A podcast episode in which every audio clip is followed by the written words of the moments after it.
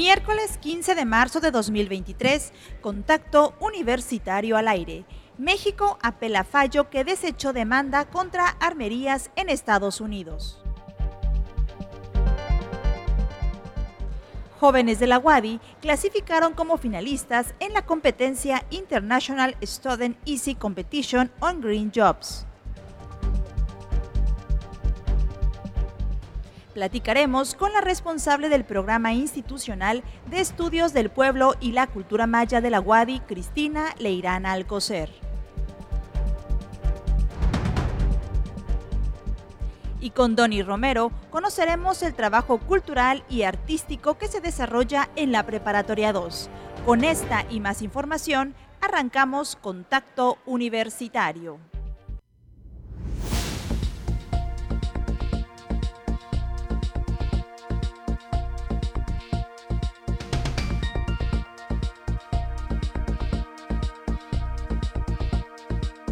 Contacto Universitario. Nuestro punto de encuentro con la información.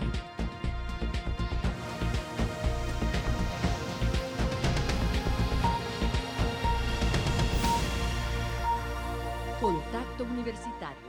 Muy buenas tardes a todos nuestros radioescuchas. Hoy miércoles 15 de marzo, una emisión más de Contacto Universitario, transmitiendo desde la Filey aquí en el stand donde tenemos preparado todo para estarles informando desde manera puntual. Les saluda Jensi Martínez a nombre de las personas que integramos este equipo informativo. Estamos listos para ofrecer toda la información generada en nuestra universidad, así como de otras fuentes del ámbito local, nacional e internacional.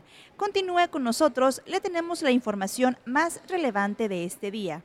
Y continuando con la información, de manera nacional, el gobierno mexicano apeló la decisión del juez que desestimó su demanda civil contra armerías estadounidenses, a las que señala por facilitar el tráfico de armas hacia México lo que ha fortalecido a los cárteles de la droga. La apelación presentada en la Corte Federal de Apelaciones del Primer Circuito de los Estados Unidos en Boston, Massachusetts, en cuya Corte Federal se presentó la demanda civil originalmente, solicita que se revise si la decisión tomada por el juez Denis Saylor a finales de octubre del año pasado estuvo apegada a derecho. La apelación quiere que se analice si se permite aplicación de esta ley, incluso cuando hay un uso con fines criminales de las armas, el cual ha causado un daño en territorio mexicano. Desde el 26 de octubre de 2022, fecha en la que se realizó la solicitud de apelación, el gobierno de México ha estado ahondando los argumentos legales con el fin de que el procedimiento judicial persista. El gobierno mexicano, explicó la Cancillería, busca que se involucre a los productores de armas de fuego y también a distribuidores gracias a la segunda demanda civil que se presentó dentro de la lucha contra el tráfico de armas. Existe una correlación entre las prácticas negligentes de las empresas y el tráfico de armas que desemboca en la violencia en México, así como en otros delitos como son el tráfico de personas y de drogas, en particular del fentanilo entre otras noticias, previo a la sesión del Tribunal Electoral, donde se definirá su exclusión de la contienda por la presidencia del INE, la consejera Carla Humphrey tuiteó que su lucha es por un instituto fuerte, confiable y sin manipulaciones políticas o personales. Después de que el magistrado presidente Reyes Rodríguez Mondragón difundió su proyecto en el que propone confirmar que se excluya a la consejera pues al estar en funciones, sus aspiraciones por la presidencia electoral implicarían una reelección prohibida en la Carta Magna. Humphrey pidió que decidan basándose en el marco constitucional. La Sala Superior del Tribunal Electoral del Poder Judicial de la Federación convocó a sesión pública este miércoles a las 12 horas, donde se resolverá la impugnación de la consejera en contra la decisión del Comité Técnico de Evaluación que la dejó fuera del proceso para elegir a los mejores perfiles para renovar la presidencia del INE. El magistrado presidente propuso respaldar la decisión de los expertos, pues al ser una consejera en funciones, se trataría de una reelección prohibida en la Constitución, pues aunque la función de las consejerías y la presidencia son distintas, forman parte de un mismo colegiado. Ayer se reveló que la magistrada Mónica Soto presentó un proyecto en el que propone negar la excusa al magistrado presidente, pues consideró que los señalamientos de la consejera son apreciaciones subjetivas y no se puede involucrar a terceros ajenos al juicio, como es el caso de Suart. Dejaremos hasta aquí este, estas noticias y daremos inicio a las noticias generadas desde esta casa de estudios y es que jóvenes de la UADI clasificaron como finalistas en la competencia internacional Student Easy Competition on Green Jobs. Clarisa Carrilla nos tiene los detalles. Estudiantes de la Universidad Autónoma de Yucatán recibieron menciones honoríficas y clasificaron como finalistas durante el 2023 International Student Essay Competition on Green Jobs competencia cuyo objetivo es dar a conocer el punto de vista de las juventudes respecto a cómo piensan que pueden recibir un mejor apoyo y oportunidades para tener éxito en el mercado de empleos verdes. La competencia busca que los jóvenes aporten ideas que van desde talleres de habilidades verdes, apoyo financiero, prácticas y becas, ferias de empleo verde, estímulo de la familia, profesorado y sociedad, entre otros. Todo con la finalidad de crecer en la oferta de empleos verdes, es decir, puestos de trabajos que contribuyen a la conservación, restauración y mejora de la calidad del medio ambiente en cualquier sector económico. En dicha convocatoria participaron estudiantes de en dos categorías de acuerdo con su rango de edad. En total, se recibieron 1.215 ensayos de jóvenes provenientes de 227 instituciones educativas de 62 diferentes países, de los cuales fueron únicamente 433 los reconocidos por su desempeño. En esta ocasión, México fue representado por cuatro estudiantes, todos pertenecientes a la Universidad Autónoma de Yucatán. De estos jóvenes, dos de ellos procedentes de la Unidad Académica de Bachillerato con Interacción Comunitaria UABIC y uno de la Escuela Preparatoria 2, resultaron acreedores a mención honorífica, mientras que un estudiante de la Unidad Académica de Educación Virtual se clasificó como finalista. Los alumnos que participaron son de la UABIC, Brandon King Puga y Carelia Kekoji, Jimena Vázquez Montero de la Escuela Preparatoria 2 y Jaciel Novelo Puerto de la UAF Bachillerato en Línea. El concurso tendrá un ganador general del trofeo del Gran Premio, que recibirá un viaje internacional gratuito en una cumbre de Trust for Sustainable Living, el cual se dará a conocer el próximo 22 de marzo. Para Contacto Universitario, Clarisa Carrillo. Y ayer por la noche se llevó a cabo en el Teatro Armando Manzanero la segunda edición del concurso de canto La Voz Guadi. Karen Clemente nos tiene los detalles. Laura Karime Cosgaya Peraza, estudiante de la Facultad de Química de la Universidad Autónoma de Yucatán, fue la ganadora del primer lugar de la segunda edición del concurso de canto La Voz Wadi. Ante invitados especiales, familiares y amigos, Laura Karime recibió el reconocimiento luego de destacar entre los más de 50 interesados que enviaron sus videos para ser parte de este certamen.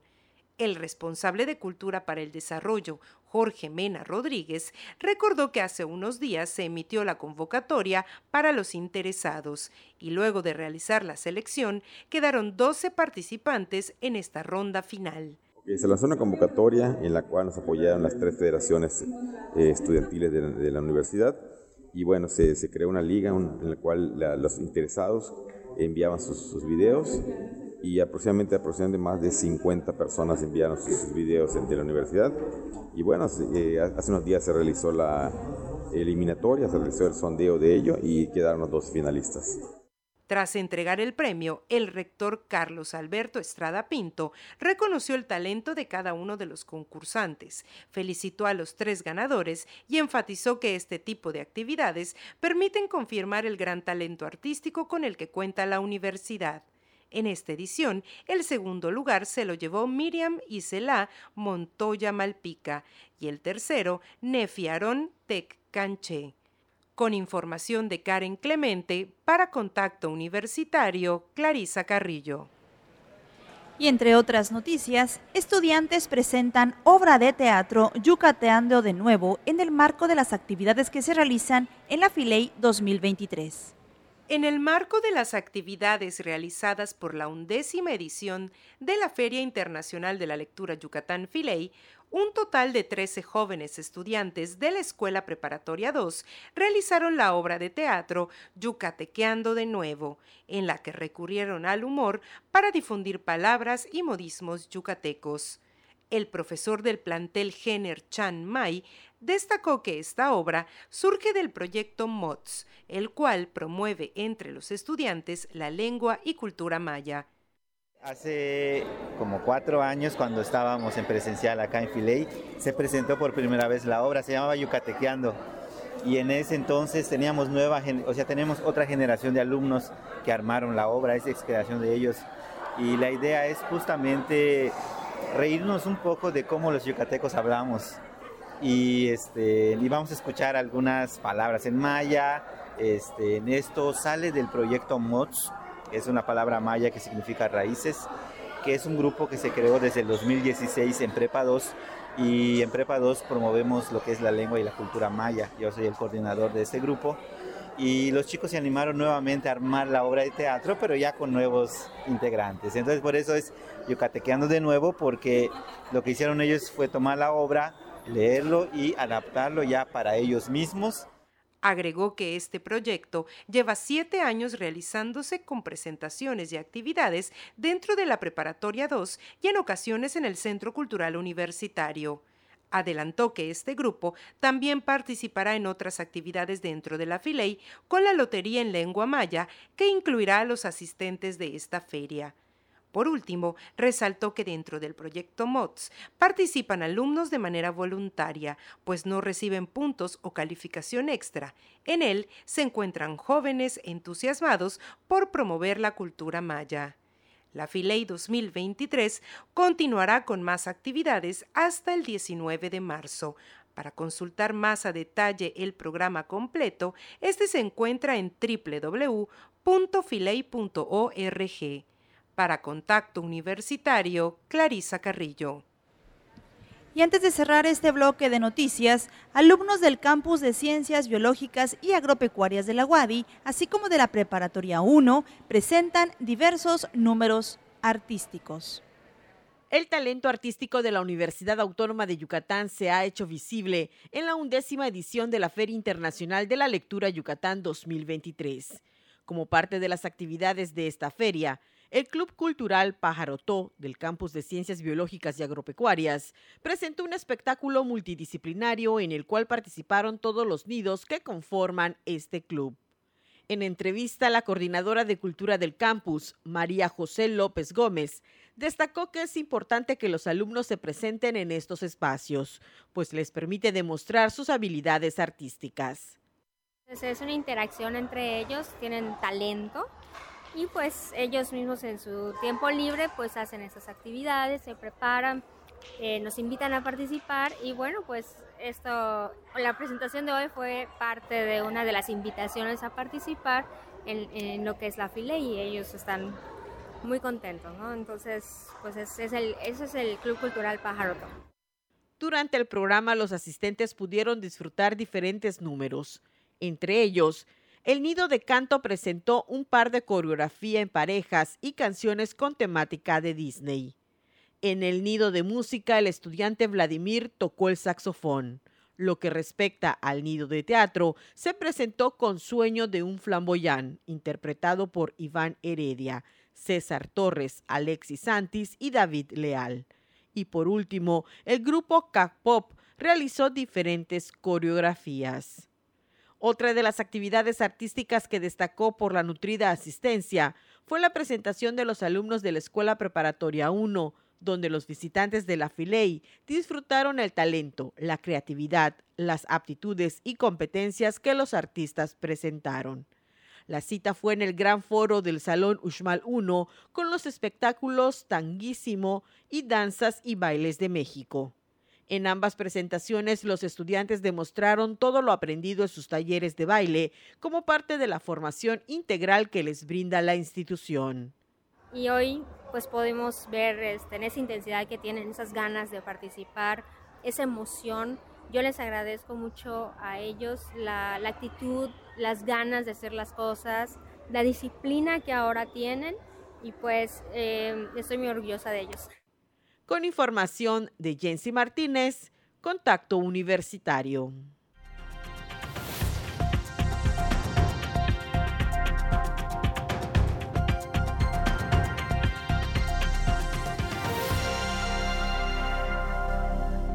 Continuamos en contacto universitario a través de las frecuencias de Radio Universidad y saludamos a quienes se suman desde los espacios digitales de la universidad. Ya estamos en nuestro espacio de entrevista y el día de hoy se encuentra con nosotros la responsable del Programa Institucional de Estudios del Pueblo y la Cultura Maya de la Universidad Autónoma de Yucatán, la maestra Cristina Leirana Alcocer. Maestra, muy buenas tardes y bienvenida. Muchas gracias.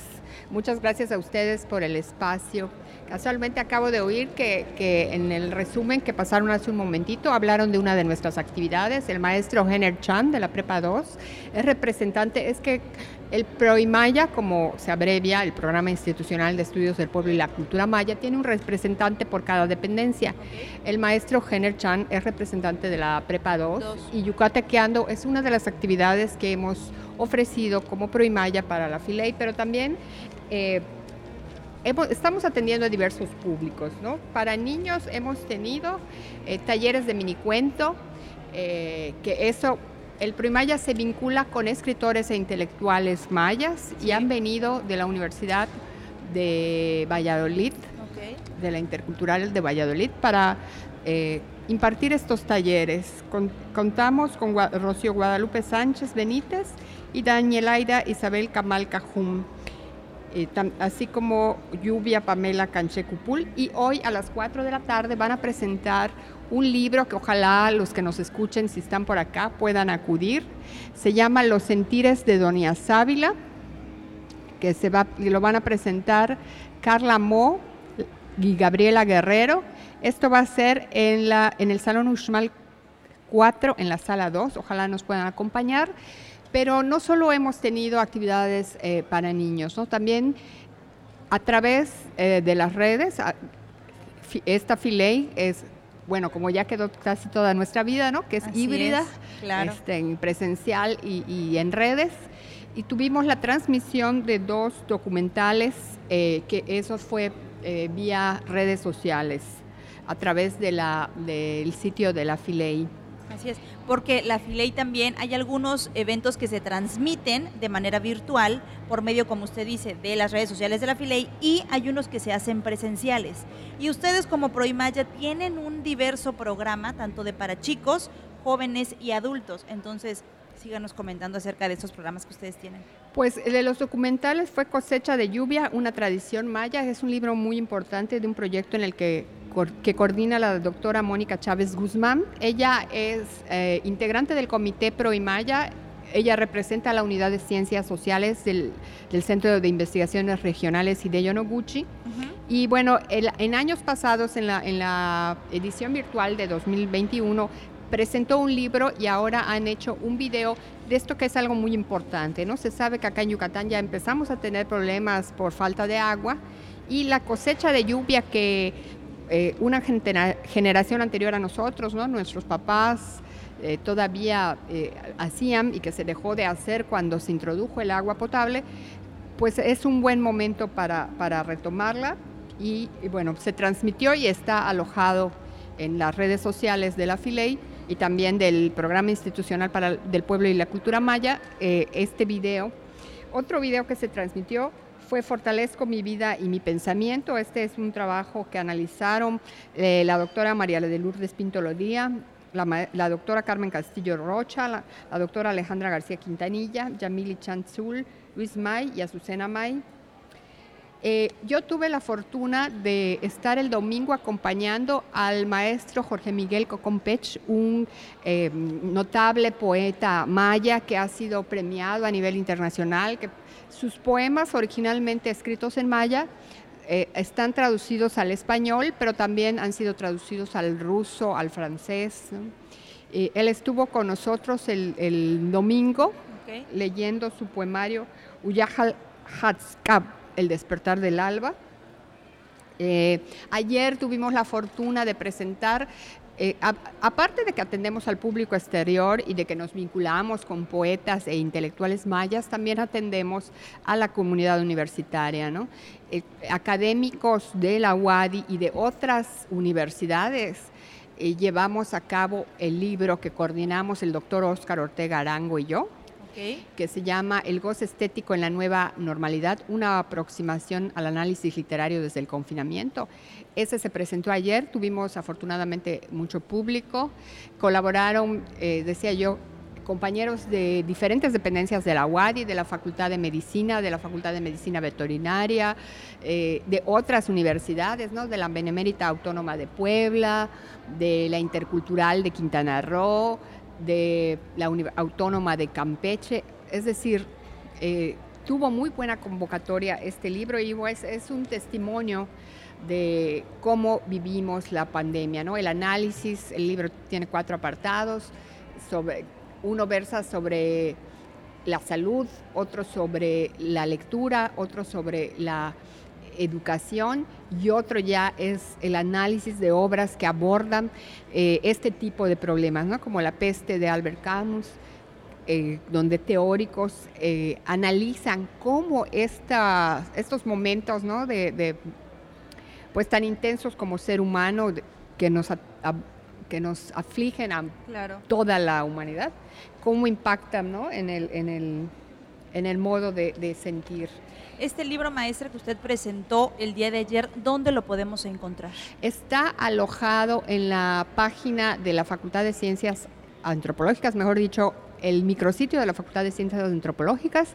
Hay una apartadito que se llama publicaciones. Dentro de publicaciones se subdivide en libros y revistas. Pide uno, le da uno clic a libros y luego se despliega por las diferentes especialidades que se trabajan en la Facultad de Ciencias Antropológicas y está alojado dentro de la licenciatura en literatura latinoamericana, porque los que lo coordinamos, el doctor Oscar Ortega, Ortega Arango y una servidora, somos eh, parte del Colegio de Profesores de Literatura Latinoamericana y además somos miembros del Cuerpo Académico Estudios Literarios, que este trabajo lo coordinamos como Cuerpo Académico de Estudios Literarios y este trabajo contó también con una valiosísima aportación del doctor Lorgio Cobano, que trabaja también allá en la Facultad de Ciencias Antropológicas en el área de Historia, quien nos hizo favor de traducir el título, el resumen y las palabras clave, clave al maya. Este libro pues, eh, en su mayoría está en español,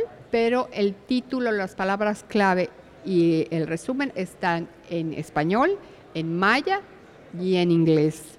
Y hay un capítulo que es el, capítulo de dos coautores, eh, Donny Limber, Brito May y, y, otro autor que en este momento se me escapa a la memoria, que está completamente escrito en maya, porque justamente lo que ellos eh, trabajan es una metodología para que los estudiantes que, cuya lengua materna es el maya puedan redactar ensayos y artículos en maya.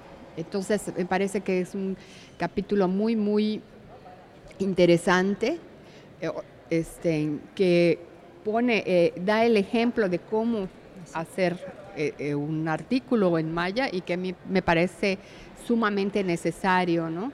Si estamos promoviendo el uso de la lengua, hacerlo de manera tan profunda. ¿no? Claro que sí, maestra. Y creo que eso es lo que ustedes dan, eh, aportan a quienes ustedes son los que ven, tanto académicos como estudiantes, que estas cosas y lo que ustedes realizan desde sus espacios donde ustedes trabajan es algo que nos brinda, nos aporta conocimientos que a lo mejor no los tenemos a la mano, pero si buscamos podemos encontrarlos, como usted dice, este libro que nos puede servir y a quien estudiantes que los puede servir, ya saben, lo pueden encontrar en el micrositio de la, Facultad de Ciencias Antropológicas de la UADI. sí, en, el, en la parte relativa a publicaciones es completamente gratuito. Gratuito. Sí, y se está libre a descargar. Y hemos, bueno, hemos tenido recitales, recitales de, mujeres mayas. Estuvieron con nosotros Sácil Sánchez Chan y Patricia eh, Patricia Chan Us, que son poetas reconocidas de, de, Yucatán y de Quintana Roo. Sácil es yucateca y Patricia es, es de Quintana Roo. Y estuvieron con nosotros el sábado leyendo sus obras. Eh, em, hoy vamos a tener una mesa donde van a estar Salirorena Jaucán, otra vez nos va a acompañar Sácil Sánchez Chan, va a estar Daniela Esther Cano Chan y María Elisa Chavarrea Chim. Ellas forman el, colectivo Xcusamop, que quiere decir golondrinas mayas, y es un grupo de escritoras mayas que promueve la escritura, la, poesía, la narrativa. Esto va a ser hoy a las seis y media de la tarde en el Salón Ekbalam, en la sala Hilaria Mascollí. Antes de eso, además de la presentación que ya habíamos comentado de los sentires de Doña Sábila, que es en el Uxmal 4 en la sala 2. Va a haber también a las 4 la lectura de un, del libro artesanal. O sea, unas compañeras que vienen de Valladolid, Evelyn Kiau Cupul, Joana Anaí Chan Cupul y María Isabel Potzul, van a hablarnos de los libros artesanales que utilizan en su práctica docente. Esto va a ser también en la sala Hilaria Mascollí a las 4 de, la, tarde.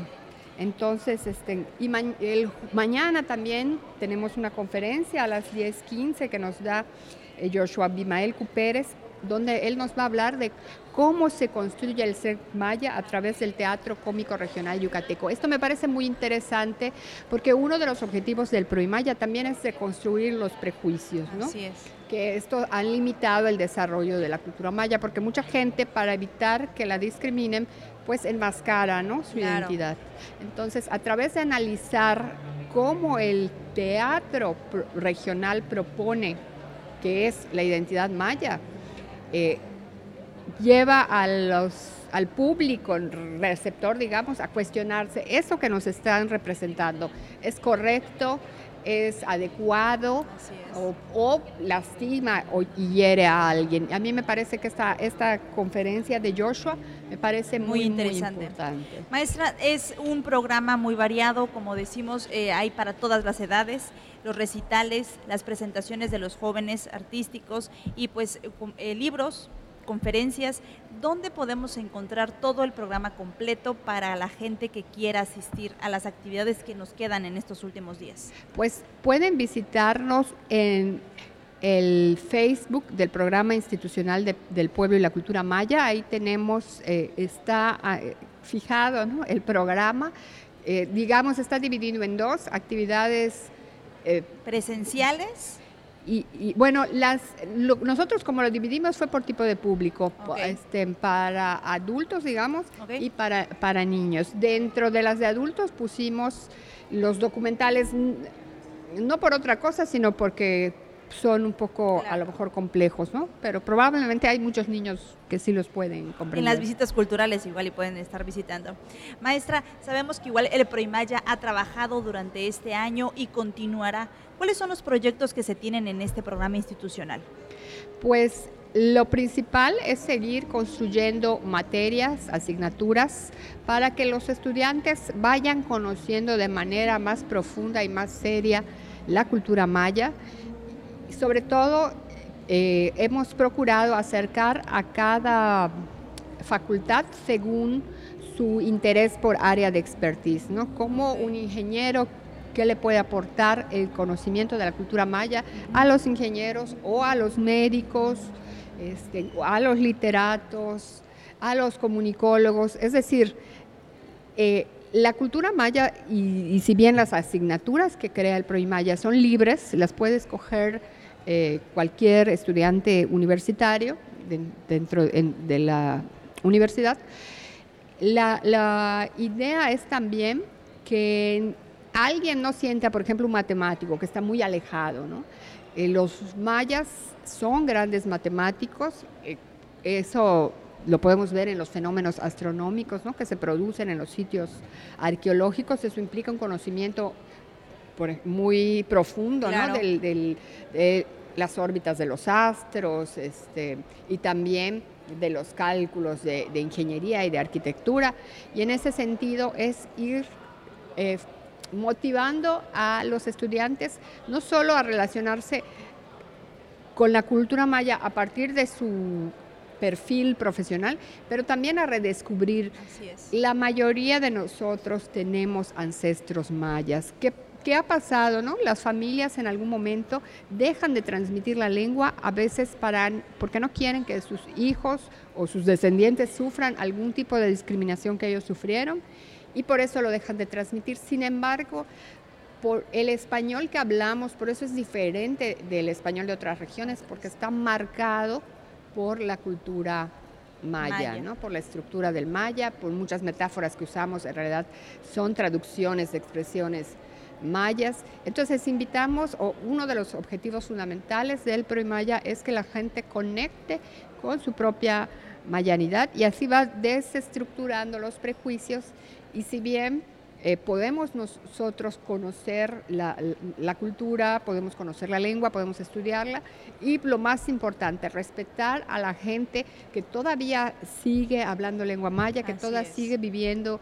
la cultura más intensamente para que no tengan que hacer lo que hicieron mucha gente, ¿no? De negar todo Ocultarla, eso. ¿no? Para, o negarla para no ser discriminados. Así es, maestra. Pues muchas gracias por la información. Como le comentamos y como les comentamos a todos ustedes que nos están escuchando, hay una variedad de eh, en este programa de actividades que pueden todavía continúan aquí, tanto virtuales como presenciales, y todas las pueden visitar en el Facebook del Programa Institucional de Estudios de Pueblo y Cultura Maya de la Universidad Autónoma de Yucatán. Estuvo con nosotros la maestra Cristina Leirana Alcocer, que ella es responsable de este programa institucional. Maestra, ¿algo más que usted desee agregar? Pues invitarlos a todos nuestros eventos. El, sábado y el domingo vienen eh, escritores mayas, escritoras mayas, por favor, si gustan acompañarlos. El, sábado en la mañana a las once y media se presenta el, poemario A piel de luna de Feliciano Sánchez Chan. Eh, a las 4 de la tarde, Ucayil Mayatán con Miguel May May y María de Jesús Pachulim. Eh, siempre el sábado a las seis y media va a estar con nosotros Marga Aguilar. Nikaj Abisek Tekajob Tush Luk. Voy a llevar estrellas a los pueblos donde el pozo se tragó la luna todo esto es el sábado. Ojalá que nos visiten en la. Yo sé que es difícil retener información, pero que nos visiten por favor en el Facebook y ahí pueden ver con detalle. Todo el programa. Y el domingo tenemos dos actividades: Utanil Kampal, la palabra de la comadrona, y Yok Otol, danza del alma. Sí, son poetas que están escribiendo y están demostrando que la lengua y la cultura maya siguen vivas y están muy presentes pues acompáñenos por favor a estas eh, presentaciones que vamos a tener, que va a tener el programa El Proimaya sábado y domingo. Toda la cartelera la encuentran en el Facebook del Proimaya. Maestra, muchísimas gracias. Muchas gracias por el espacio. Nosotros continuamos con más información.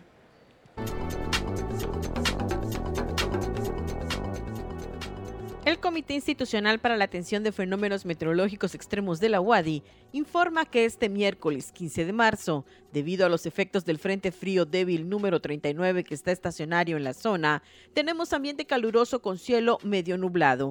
Durante la tarde-noche podrían presentarse lluvias y tormentas eléctricas. La máxima temperatura estará en 32 grados Celsius, con sensación térmica entre 35 y 36 grados. La temperatura mínima será de 17 grados en el amanecer de mañana jueves. En la ciudad de Mérida, centro y oeste, la temperatura máxima será de 31 grados y la mínima de 20. En la costa se esperan temperaturas máximas de 28 grados y mínimas de 22, el cielo medio nublado. En el sur y sureste del estado la temperatura más alta será de 33 grados y las mínimas de 17. El cielo estará nublado y con lluvias en el este y noreste de Yucatán tendrán como máximo 32 grados y una temperatura mínima de 18. Para Contacto Universitario, Elena Pasos.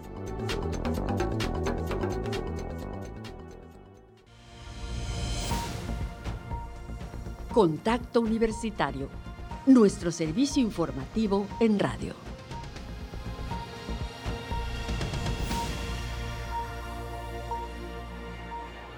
Ya estamos de vuelta en este su noticiero Contacto Universitario. Son las 14 horas con 40 minutos y más adelante, como les comenté al principio del programa, tendremos a Donis Romero, donde nos platicará sobre el trabajo cultural y artístico que se desarrolla en la Preparatoria 2.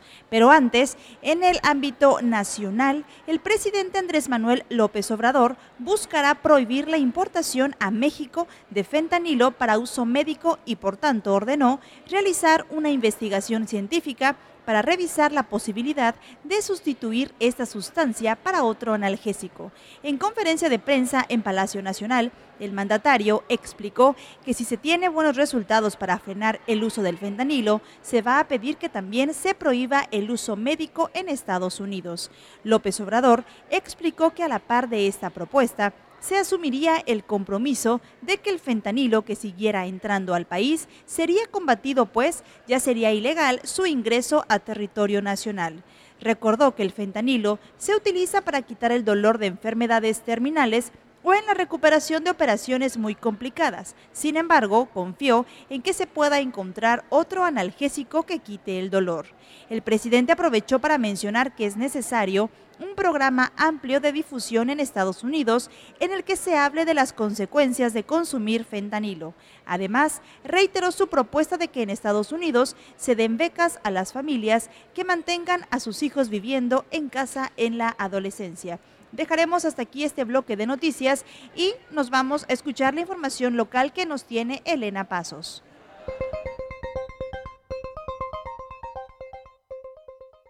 En información local, a través de un boletín se dio a conocer que el DIF Mérida realizó la jornada de desarrollo socioemocional Familias en Equilibrio y la actividad Un Día en Familia mediante su programa Construyendo Familias y del Departamento de los Centros de Desarrollo Infantil CENDI respectivamente.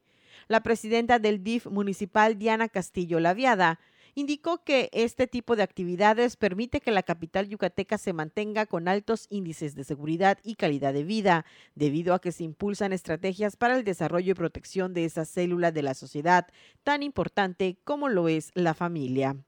El programa Construyendo Familias tiene el objetivo de fortalecer el sistema familiar de las personas de Mérida mediante actividades vivenciales, lúdicas y psicoeducativas que promuevan los valores familiares, la salud mental, social y física de las mismas, así como estilos de crianza más positivos para el bienestar integral de quienes la componen como parte de las acciones para enriquecer la iniciativa que contempla tipificar el delito de sumisión química o como coloquialmente se le conoce, canasteo, se llevó al cabo una reunión en la que participaron representantes del gobierno estatal y municipal, agrupaciones y asociaciones civiles, donde se acordó la próxima realización de un foro sobre el tema. Víctor Hugo Lozano Poveda, presidente de la Junta de Gobierno del Congreso, destacó que se calcula que la iniciativa sea aprobada antes de que finalice este segundo periodo de sesiones, pero que el trabajo no termina ahí, pues se tiene que dar a conocer e ir consensando a la sociedad sobre el tema de la sumisión química. Por su parte, Nancy Walker Olvera, de la Asociación CUCAI Ciencia Social Alternativa AC, dijo que el foro ayudaría a posicionar la importancia de conocer más sobre la sumisión química, cómo se da y los efectos que puede causar en quienes son víctimas de esto. La sumisión química se puede definir como agresión sexual, robo, extorsión o maltrato sufrido bajo la influencia de sustancias psicotrópicas. Un grupo de trabajadores administrativos de la Secretaría de Educación de Yucatán, CEGEI, se presentó a esas oficinas para manifestarse en contra de la entrega de plazas, que a su juicio se realizó de manera injusta y poco transparente. Los quejosos indicaron que son 750 plazas que se entregaron el lunes 13 de marzo y solamente una persona ADG del CD fue basificada, por lo que consideran injusta la manera de otorgamiento de plazas. Ellos presentaron una carta a Liborio Vidal Aguilar, titular de la CGI, para solicitar una mesa de diálogo que ya llevaron al cabo en primera instancia con personal de recursos humanos, pero les dieron una nueva cita para finales de abril para que les digan si pueden encontrar alguna forma de ayudarlos. Para Contacto Universitario, Elena Pasos. Y como les comenté en el inicio del programa, se encuentra con nosotros la maestra Doni Romeo Romero, coordinadora deportiva y cultural de la Preparatoria 2 de la Guadi. Maestra, bienvenida. Muchísimas gracias. Muy buenas tardes. Pues el día de hoy estaremos platicando acerca de las actividades en las que ha participado la Preparatoria 2 en la FILEI. Maestra, pues platíquenos acerca de esas actividades que tuvieron el día lunes donde se presentaron jóvenes de la preparatoria. Sí, así es. Eh, bueno, el lunes iniciamos con eh, dos actividades. Las actividades que tuvimos ese día eh, se realizaron aquí en las instalaciones de los cines del, siglo XXI justamente. Ese día estuvieron los alumnos de dos grupos que son como muy significativos para la escuela. Uno de ellos es Cronos, es un grupo que em, está formado por estudiantes eh, que tienen interés especial por la, por, por la historia. Lo hacen con iniciativa de ellos e incluso la actividad se realizó con, eh, por iniciativa de ellos y por supuesto con la guía de la maestra Marta Yam, que es coordinadora del, del área. ¿no? Ellos estuvieron el lunes aquí con la actividad Ishkambo a través de las marionetas y posteriormente entonces estuvo el grupo MOTS. Eh, esta actividad se hizo en em, colaboración con Proimaya también y eh, pues los alumnos del grupo MOTS también buscan preservar la cultura maya a través de actividades, talleres. Y esa actividad fue justamente parte de las primeras que hicimos aquí en Filey. Maestra, ¿cuántos jóvenes son los que participan en estas actividades? Bueno, ese día tuvimos aquí alrededor de 20 estudiantes y pues para los eventos que tendremos el día de hoy, puedo decirte que van a participar alrededor de 120 en tres actividades diferentes. Es lo que voy a preguntar. ¿Cuáles son las actividades que van a tener el día de hoy? Pues iniciamos a las tres y media. Eh, aprovecho el espacio para hacer la invitación, ojalá puedan, puedan acercarse. Eh, a las tres y media empezamos con un concierto con la banda de jazz. Ellos traen un concierto que se llama Música en el entorno escolar, este, pero es un concierto en el que los muchachos hacen un recorrido por este, diferentes estilos de la música jazz. Entonces, eh, pues la verdad está muy bien hecho, muy bien tocado con los talentos de la Prepa 2. Ojalá puedan venir. Eso lo tenemos a las tres y media. A las cinco tenemos un espectáculo de eh, danza que se llama De Película, que justo eh, aborda o tiene música, coreografías de eh, películas musicales como las más emblemáticas y a las seis cerramos como que el bloque de talentos de Prepa 2 con eh, el grupo de folclore de la Prepa con un espectáculo que se llama Alborada de mi pueblo. Entonces, hoy a partir de las 3.30 inician todas las actividades programadas que se tienen para el día de hoy con jóvenes de la Preparatoria 2. Así es, actividades artísticas exclusivamente. Maestra, en la actividad escolar, ¿cuáles son las disciplinas, las disciplinas que se imparten en la Preparatoria 2? Hablamos de actividades artísticas, de disciplinas artísticas. Bueno, tenemos este, jazz, danza jazz, tenemos folclore, eh, tenemos teatro, también está el área de música. El área de música tiene como diferentes grupos. Está la banda de jazz, el ensamble de guitarras, tenemos una orquesta de cámara, el coro y además los talleres de música. Y por supuesto que contamos con el taller de pintura y dibujo y la selección de pintura. Sabemos que en, esta, en, este, en este tiempo los jóvenes se acercan más a estas actividades culturales. ¿Cómo ha avanzado, cómo ha sido el crecimiento de años anteriores ahora? ¿Ha aumentado el crecimiento de estos jóvenes por el interés de estos grupos artísticos? Sí, yo me atrevería a decirte que eh, he sentido que los jóvenes son más sensibles ahora y encuentran en las disciplinas artísticas o en las expresiones artísticas un espacio para expresarse. Entonces, a veces encontramos en los salones jóvenes que a lo mejor no están cursando un taller artístico, o sea, a lo mejor están tomando fútbol, por ejemplo, pero que también se dedican a dibujar. Entonces, me parece que sí están encontrando en las expresiones artísticas una plataforma, un espacio para expresarse. Como usted bien sabemos fue estudiante. ¿Cómo fue su acercamiento al trabajo artístico en la etapa de estudiante? Pues mira, yo quiero contarte que con muchísimo orgullo, eh, desde que soy estudiante de bachillerato, yo soy egresada de la Prepa 2 y ahí justamente el maestro Willy Paredes me dio la oportunidad de formar parte del grupo de teatro de la UADI. Así que pues yo empecé desde adolescente a tocar los, los terrenos del arte con él y eh, pues mira, marcó mi vida, ¿no? De tal forma yo ahora estoy pues formando parte de la administración de la Escuela Preparatoria 2 desde la coordinación. Sin embargo, el área que he trabajado es el área de teatro. Así que marcó mi vida. Y, ahorita está formando usted a jóvenes talentosos que probablemente más adelante en años que vienen, venideros, pues van a ser igual o mejor. ¿No? Van a, va a estar formando a jóvenes y artistas, ¿no? Que eso es lo que uno, uno quiere. Maestra, ¿cuáles son, eh, hay algunas actividades que están próximos a realizar aparte del día de hoy? ¿Tiene otros programados? Sí, sí, este, mira, en el mes de abril nosotros hacemos en la prepa eh, la, conmemoración del Día del Libro, del Día Internacional del Libro. Ahí tenemos algunas actividades en las que participan también los grupos artísticos de la prepa. Y durante el mes de mayo, entonces empezamos con las muestras artísticas. Ahí cada eh, disciplina, cada grupo representativo, entonces hace una gala, una exhibición, alguna función. Eso lo vamos a tener entre el 18 y el 22 de mayo aproximadamente. Cuando tengamos ya listo el programa, lo compartiremos con la sociedad, con la comunidad eh, universitaria también, para que tengan la oportunidad de conocer un poco del gran talento que tenemos en la preparatoria 2. Para formar parte de estos talleres y grupos artísticos, ¿qué es lo que se necesita?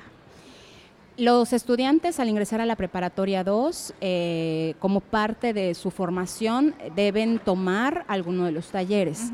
Ellos pueden elegir una disciplina deportiva o una disciplina artística, así que forma parte de su, em, de su formación como estudiante. ¿sí? Ya estar como representante de la escuela en alguno de los grupos o las selecciones, entonces ahí sí eh, tienen que realizar algunas pruebas que hacen los profesores, audiciones, visorías, este, otro tipo de pruebas para que entonces puedan formar parte de estos grupos. Perfecto, maestra. Pues ella es la maestra Donis Romero, coordinadora cultural y deportiva de la Preparatoria 2 de la Universidad Autónoma de Yucatán. Maestra, ¿algo más que usted desee agregar? Pues ojalá se den la oportunidad de venir a acompañarnos y ver a los estudiantes en escena. Estamos hoy a partir de las tres y media y el último evento es a las seis de la tarde. Esperamos que puedan venir. Muchas gracias. Perfecto, maestra. Pues ahí está. A las tres y media dan inicio estas actividades de la Preparatoria 2 aquí en la Filey 2023. Nosotros nos vamos a escuchar la información internacional en voz de Elena Pasos.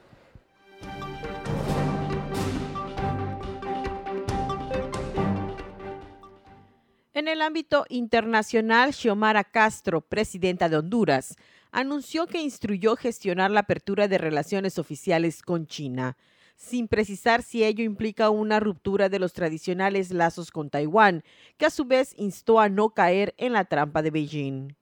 Añadió que ello muestra su determinación para cumplir el plan de gobierno y expandir las fronteras con libertad en el concierto de las naciones del mundo.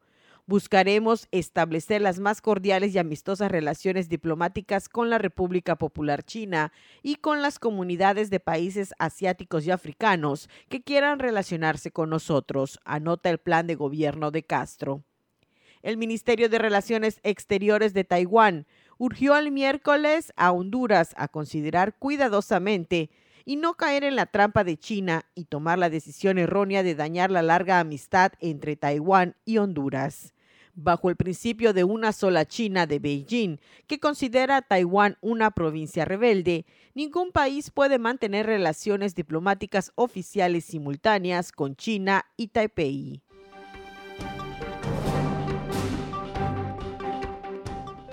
Aviones de las Fuerzas Aéreas Británica y Alemana interceptaron a un avión ruso que se acercaba al espacio aéreo de Estonia, dijo el Ministerio de Defensa británico este miércoles, entre temores crecientes de un enfrentamiento en el aire entre Rusia y Ucrania.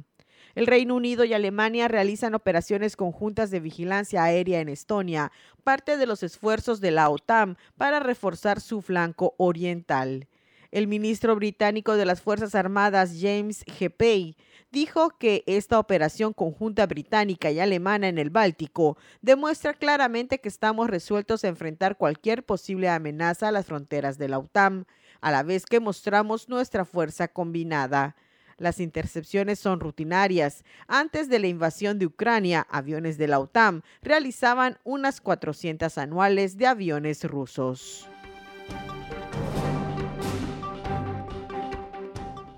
París, la ciudad luz, está perdiendo su brillo debido a las toneladas de basura en el noveno día de huelga de los recolectores.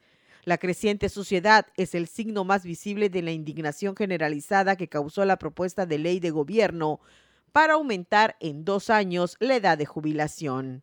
Los turistas desean contemplar la Torre Eiffel desde la impresionante explanada de Trocadero, pero cuando salen del metro deben recorrer un muro de sacos de plástico.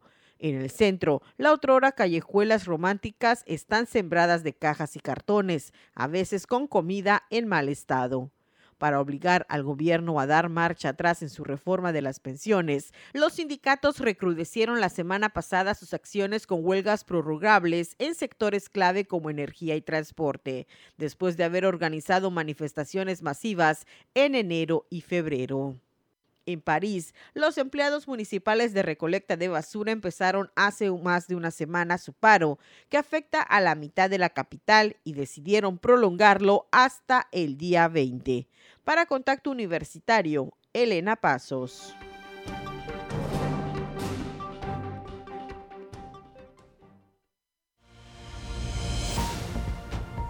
No pierdas contacto. Te esperamos de lunes a viernes a las 8 y 14 horas, sábados a las 8.30.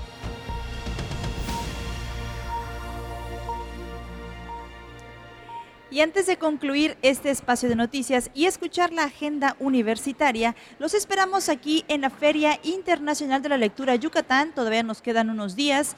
Me despido de ustedes. Yo soy Jensi Martínez y le agradezco a Manuel González por apoyarnos en la transmisión de Facebook Live y a todo el equipo que hace posible este su noticiero. Les recuerdo que mañana a las 8 en punto les espero en nuestra emisión matutina con Elena Pasos Enríquez y a las 2 de la tarde los esperamos de vuelta con más información. Mi nombre es Jensi Martínez. Es un gusto de estar con ustedes.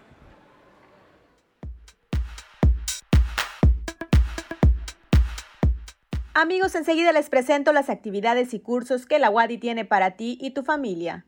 Te invitamos a explorar las mejores opciones para continuar tu educación superior en nuestra Feria de Posgrados 2023, que se llevará a cabo el 23 de marzo en el Centro de Convenciones Yucatán Siglo XXI. Más información al 9999 20 26 18 extensión 55059 o a los correos erica.garibay.yucatán.gov.mx y cperes.vinculación.gmail.com. Para los que deseen cursar alguna licenciatura en nuestra Universidad Autónoma de Yucatán, les invitamos a consultar la convocatoria en la página ingreso.wadi.mx diagonal licenciatura. Ahí les darán los pormenores sobre el proceso de selección. Quedan pocos días. Y ya estamos a miércoles 15 de marzo y las actividades de la Filey no paran. Enseguida te sugiero algunos de los eventos a los que puedes asistir esta tarde. A las 4 de la tarde se inaugurará el Congreso Yusi Mexicanistas, en el que se congregan escritores y escritoras reconocidos. La cita es en el Salón Civichaltún. A las 7 de la noche, los premios Excelencia en las Letras José Emilio Pacheco 2022-2023 se reunirá para charlar con el público asistente. Este evento tendrá lugar en el Salón Civichaltún. Y a las 8 de la noche se llevará a cabo la presentación de manifiestos sobre la diversidad lingüística a cargo de Yasnaya Aguilar, en el Salón Ekbalam. Te invitamos a consultar el programa completo en filey.org. Esto ha sido lo más relevante de la agenda universitaria. Mi nombre es Fabiola Herrera Contreras, Comunicación Digital, Audiovisual e Identidad.